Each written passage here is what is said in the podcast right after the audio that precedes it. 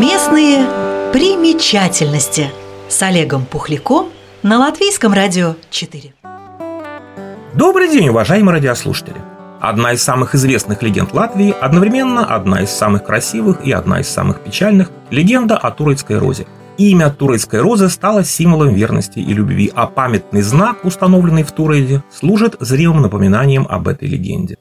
В мае 1601 года, говорит легенда, после очередной польско-шведской битвы среди множества убитых дворцовый турецкий писарь Грейв увидел плачущую девочку, родители которой, по всей вероятности, погибли.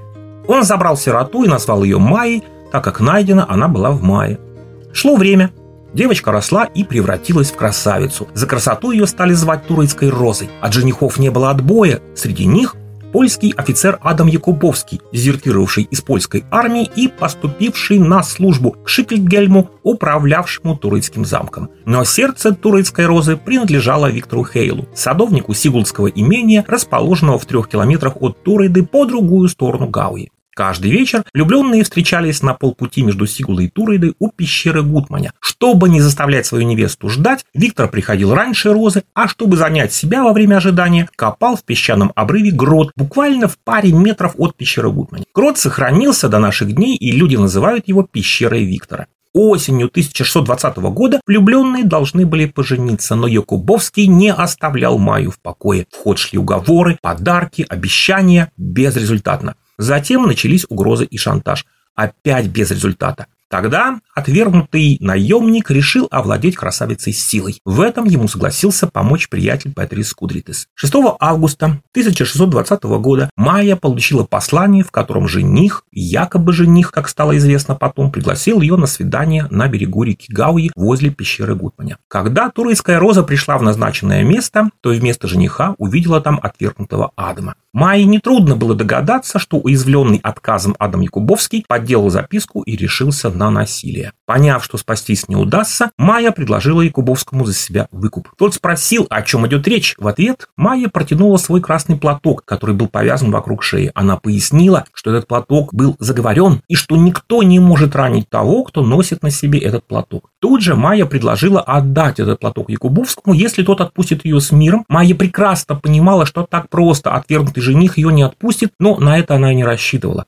Расчет был в другом. Чтобы доказать волшебную силу платка, Майя предложила Якубовскому ударить ее по шее мечом. Время было такое, что люди верили в подобные чудеса, да и девушка держалась очень уверенно. Якубовский выхватил меч из ножен и, размахнувшись, ударил по шее девушки. Конечно же, платок не спас Майю, она упала, истекая кровью, но сохранила верность возлюбленному. Якубовский в растерянности застыл на месте, а потом сбежал вниз в большую пещеру, бросил свой меч в родник, который вытекал у основания пещеры, и побежал вглубь леса, где выбрал сук покрепче и повесился на перевязи собственного меча. Позже Адам Якубовский был закопан в болоте у усадьбы Нурмежа. А Виктор Хейл вечером нашел Майю в пещере мертвой. Попытался помочь, но лишь испачкался в крови. И весь в крови Виктор побежал в замок за помощью. Его внешний вид вызывал вопросы, но тем не менее решили оставить дело до суда.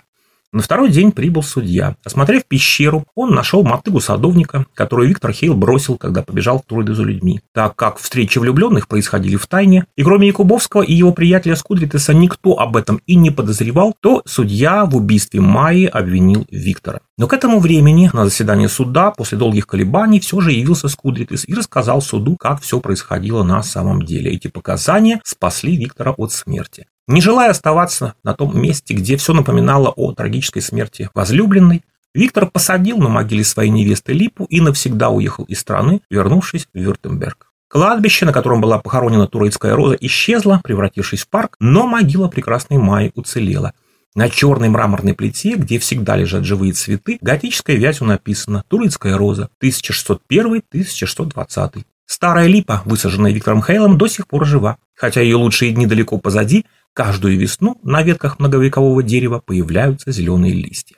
Легенду о турецкой Май поведал миру в середине XIX века член Лифлянского суда Магнус фон Вольфельд. Он ссылался на документы, найденные в подвалах Рижского замка во время перестройки помещений. Среди прочих бумаг были также, по его словам, найдены сообщения жены управлявшего Шильгельма об убийстве у пещеры Гудманя и протокол судебного процесса. Переложение обоих документов на немецкий язык было опубликовано в изданной в 1848 году книге Магнуса фон Вельфельда Вельфельда. Со временем правдивость опубликованных Магнусом фон Вельфельдом судебных материалов непрерывно оспаривалась, потому что вместо подлинника судебного протокола был дан пересказ истории, а самих документов, на основании которых публикация была сделана, никто так и не увидел. Но это никак не влияет на легенду, которая жива и из поколения в поколение вдохновляет художников на создание картин, опер, пьес и различных других произведений а рассказы о новых местных примечательностях слушайте в программе «Домская площадь» по воскресеньям.